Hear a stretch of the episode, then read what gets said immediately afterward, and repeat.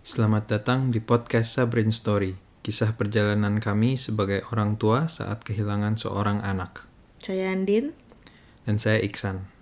Episode yang lalu kita ceritain persalinan adik Sabrin dan hal-hal ajaib di sekitarnya yang menurut kita cukup ajaib. Ya, kayak bisa lahiran normal, terus uh, Iksan dapat Diompolin. diompolin, terus juga kesempurnaan fisiknya adek yang kita nggak menyangka. Sekarang ada cerita apa? Hmm, sekarang kita mau cerita tentang setelah persalinan itu kita dapat lagi tawaran dari dokter untuk otopsi adik dan juga tentang proses pemakaman di UK. Hmm, sebelum cerita lebih lanjut mau kasih tahu juga kalau sekarang udah ada websitenya jadi Ya. yang nggak punya Spotify bisa ke situ aja dan bisa dengerin semua episodenya Mhm. sabrinstory.com episode ini kalau menurut aku istilah analoginya nih lebih apa ya lebih administratif lah Ya, tapi tetap eh, bikin kita harus mikir dan belajar-belajar juga kan untuk Iya. Kalau- untuk memutuskan. Kalau yang episode kemarin tuh aku aku pernah ngomongin kamu juga kalau pas persalinan tuh kan analoginya pakai film tuh jadi kayak kamu superhero nya gitu. Oh. Jadi kemarin tuh episode Batman, kalau ini episode Robin. Soalnya kamu yang ngerjain administratifnya Iya, karena jadi- aku terkapar di rumah sakit. Nah, jadi waktu superhero-nya udah nggak bisa ngapa-ngapain, saatnya Robin menolong dan mengisi-ngisi form administrasi. administrasi. Oh ya selain administrasi yang kayak gini-gini juga si Robin juga bagian info-info ke ini kan ke keluarga, ke orang-orang, guru gitu. Itu cukup penting karena Batman nggak bisa. Sedih soalnya. Jadi kita mulai aja dari apa yang terjadi setelah eh, Persalinan. ya udah setelah persalinan Hmm. eh, si tim dokter eh, datang lagi ke kami kan Ya. kita terus nawarin tentang postmortem examination atau otopsi. Jadi dulu eh, pas sebelum sebelum ada yang meninggal, kita setiap ketemu sama eh kita pernah ada satu appointment sama dokter, terus kita nanyain ini ya. Ini tuh nanti bakalan ada otopsi atau enggak karena kan kita juga pengen tahu pen- penyebabnya apa, alasan em, komplikasi ini tuh apa.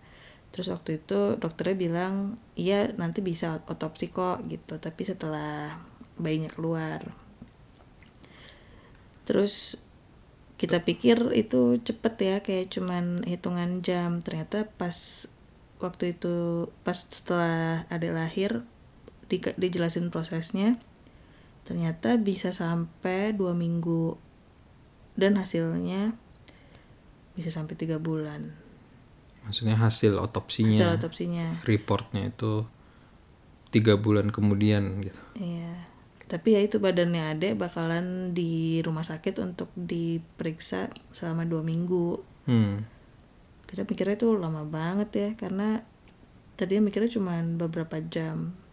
Terus midwife-nya juga nanya ya, jadi kamu kalau misalnya dua hari kira-kira mau nggak gitu? Aku bisa tanyain. Mungkin bisa lebih cepat. Kita dua hari enggak ya tetap kelamaan. Kalau sehari gitu, Iya. kita coba tanyain sehari juga kelamaan deh. Kalau bisa yang hari ini langsung dikubur ada nggak gitu Iya ya? kalau nanya. bukan hitungan jam eh, mungkin enggak deh gitu. tapi sebelumnya kita tanya dulu juga ya ke guru kami Eh, sebenarnya gimana sih otopsi sama kalau akan memakan waktu beberapa hari gitu gimana gitu pandangannya di Islam Hmm.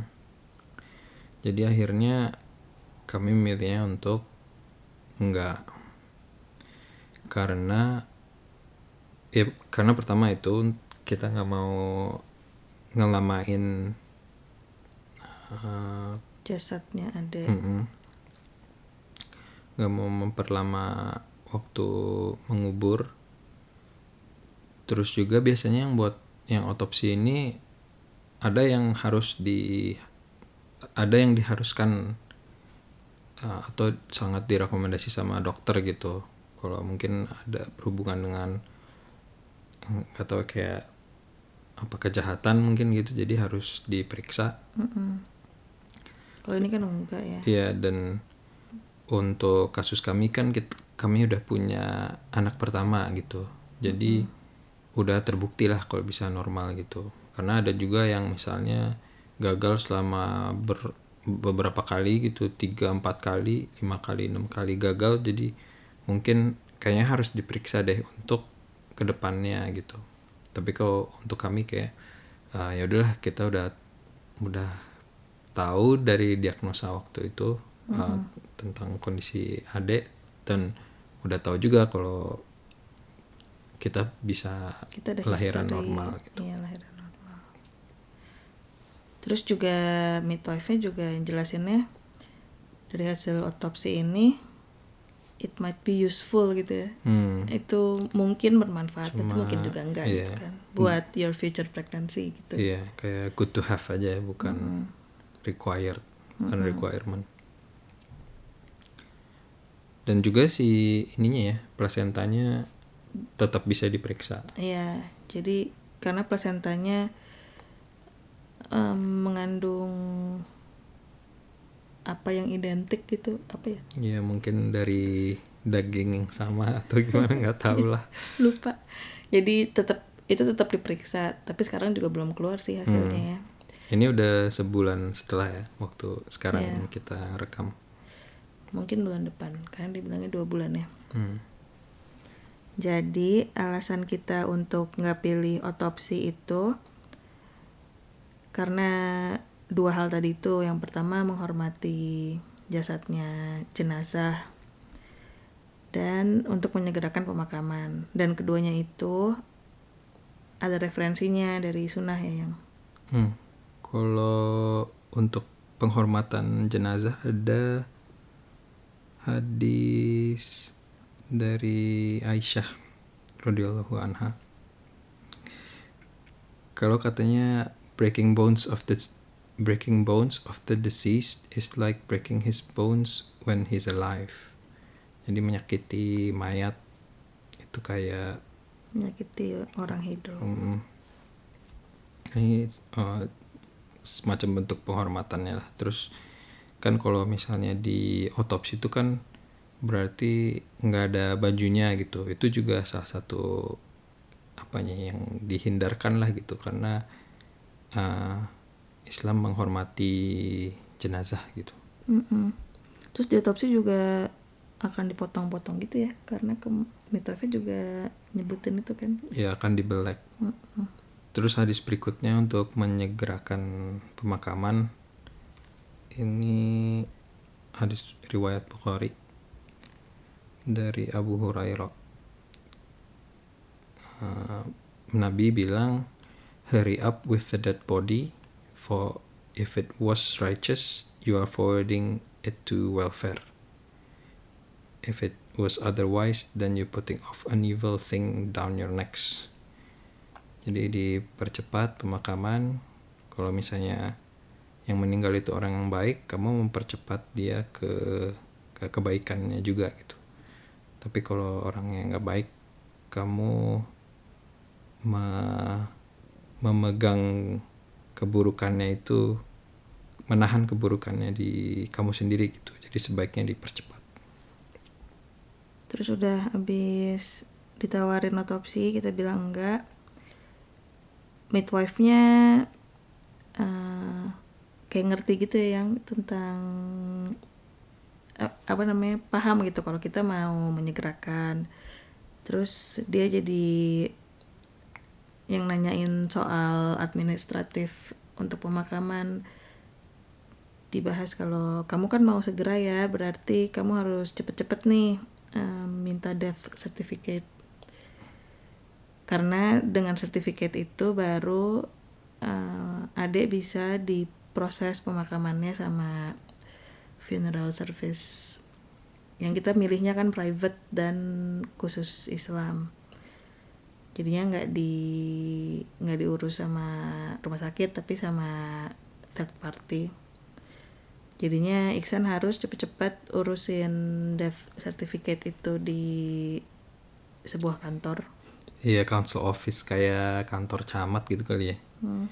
Jadi pas siangnya langsung didaftarin sama si midwife, dibikin appointment. Bikin appointment ya, daftarin appointment, eh, ketemu, dibikinin yang namanya bukan akte kelahiran. Ke- Kalau kalau anak pertama itu birth certificate, kalau ini still birth certificate. gitu bukan Jadi, certificate. bukan. Oh. Jadi itu satu aja gitu, itu ngasih tahu kalau Sudah lahir, lahir. dan meninggal. Hmm. Nah sertifikat itu yang harus di eh, dikasihkan lagi ke funeral director untuk nanti bisa dijemput gitulah jenazahnya dari eh, dari rumah sakit. Dan habis itu eh, kami eh, kami sendiri nggak jadi jenazahnya tetap dibersihin, dimandiin, dikafankan, tapi itu di udah di istilahnya udah diurusin lah gitu sama funeral directornya. Jadi kita tinggal uh, masukin surat, terus uh, si Ade dijemput sore-sore. Tapi dari pagi sampai sore tuh di kamar ya. Iya, di sebelah tempat tidurku, sebelahku. Jadi di ruangan itu di butterfly suite itu mereka sediain cold cot untuk stillbirth baby. Jadi tuh kita bisa sebenarnya kita bisa keep the baby as long as we want ya. Eh, jadi ada pilihannya kalau kita nggak tah nggak kuat mereka bisa ambil babynya tapi kalau kita mau bareng terus ya bisa ditaruh bareng kita tapi di di cold cot itu kayak kulkas yang jadi cotnya dari besi pinggirannya dingin. Besinya dingin gitu dicolok ke listrik. Kayak kayak apa ya kayak di supermarket gitu tempat iya nugget atau tempat Iya. jadi dingin deh. kentang. Terus adik juga sebelumnya di Midwife nanyain ya, ini eh, babe babynya mau dipakein baju, mau dipakein topi nggak, mau diselimutin nggak gitu. Terus kita bilang selimutin aja, pakai topi boleh. Terus di- jadi sama dibawa, ditimbang, diukur ya, dibersihin. Terus eh, dibalikin lagi ke kamar kita udah di dalam cold cot itu terus ditaruh di sebelah tempat tidurku deh jadi ya itulah em, satu-satunya waktuku bersama Berjumpa. iya ya berjumpa tidur dengan bersama. badannya dong. iya tapi lumayan lama dari pagi sampai sore kan Iya, lama.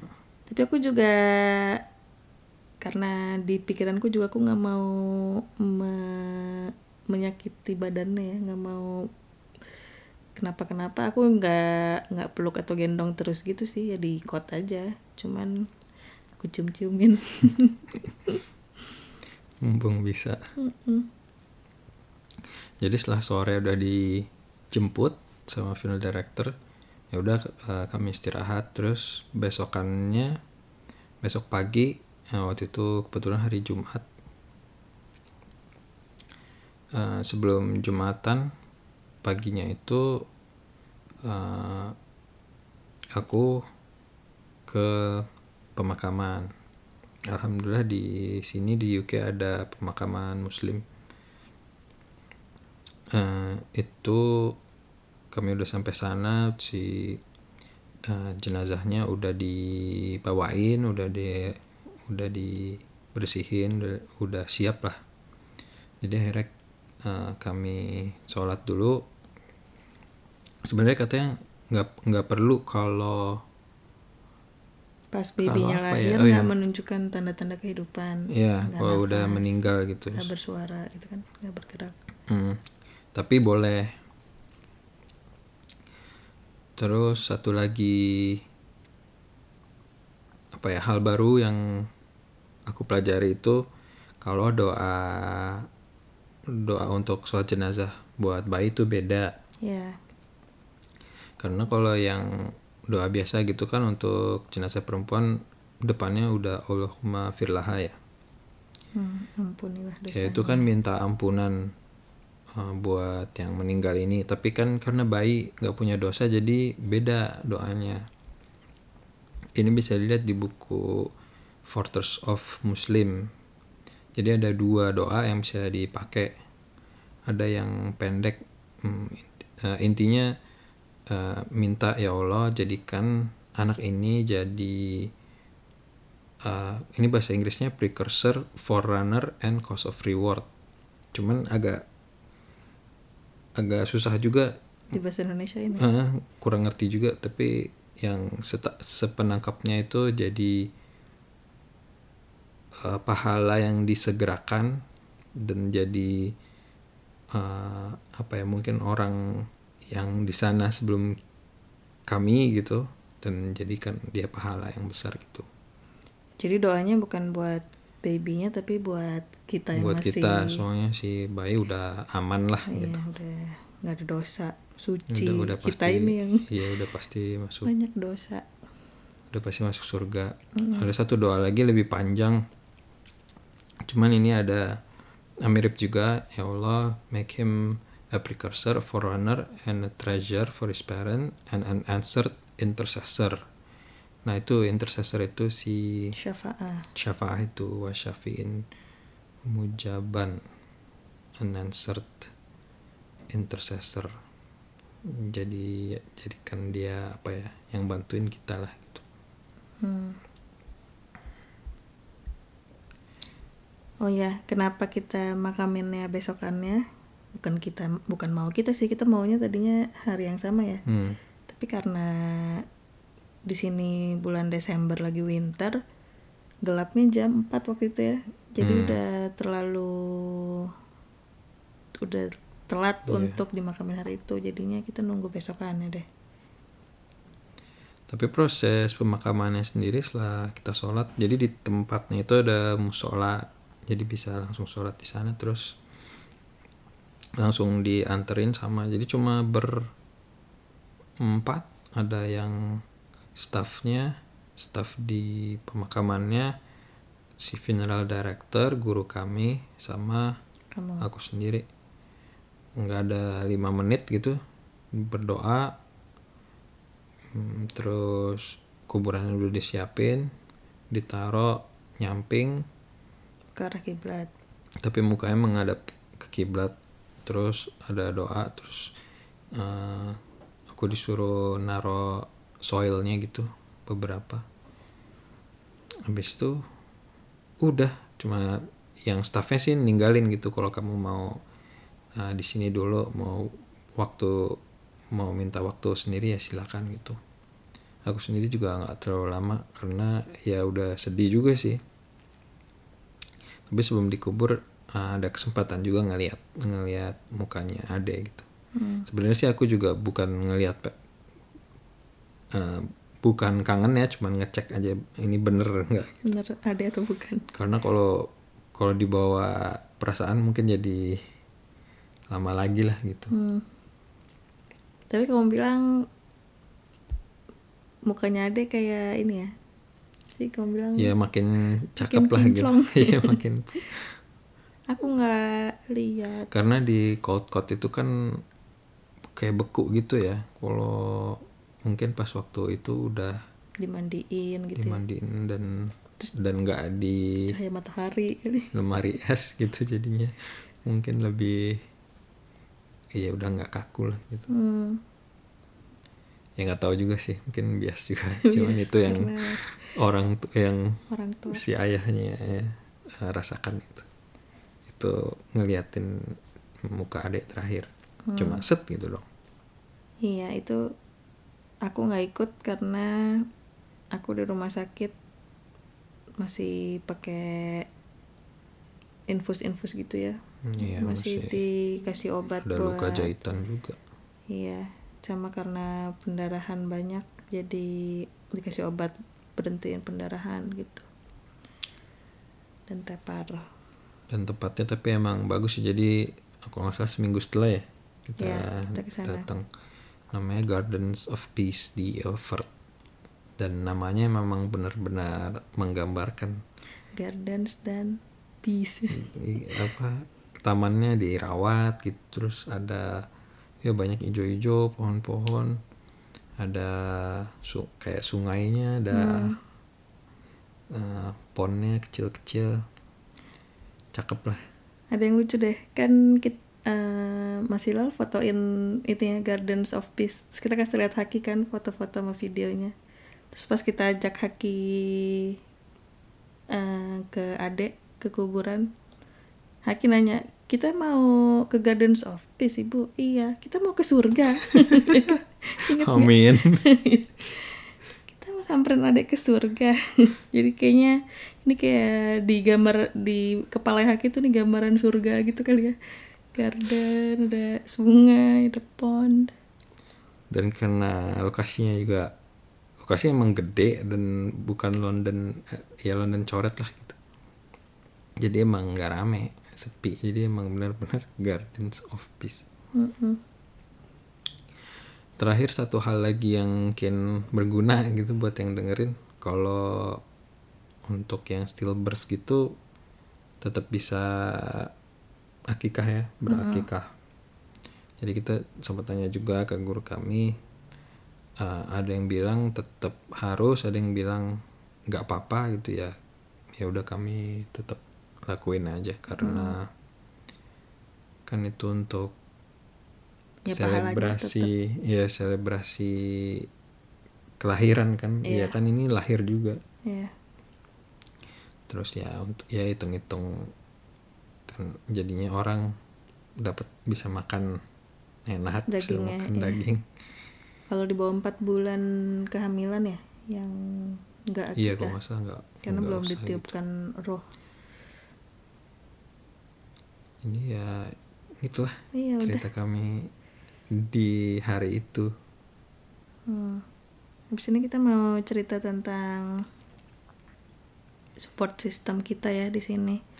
Kayak tadi Iksan cerita pas nguburin cuman berempat. Aku juga pas Iksan ke kuburan, aku di rumah sakit sendirian. Tapi udah gitu datanglah keluarga-keluarga, keluarga di keluarga di, anggap di keluarga keluarga. keluargain Iya, Mbak Sandra, Fiona dan Dita yang nemenin. Walaupun di sini nggak ada keluarga beneran, tapi tetap berasa ramai dan hangat karena ada teman-teman yang seperti keluarga. Iya mau mau kasih episode yang untuk mengucapkan terima kasih lah gitu dan betapa pentingnya punya support system di Iya, alhamdulillah. kondisi yang sulit lah gitu. Walaupun kita di tanah rantau. Ya udah sampai nanti. Bye.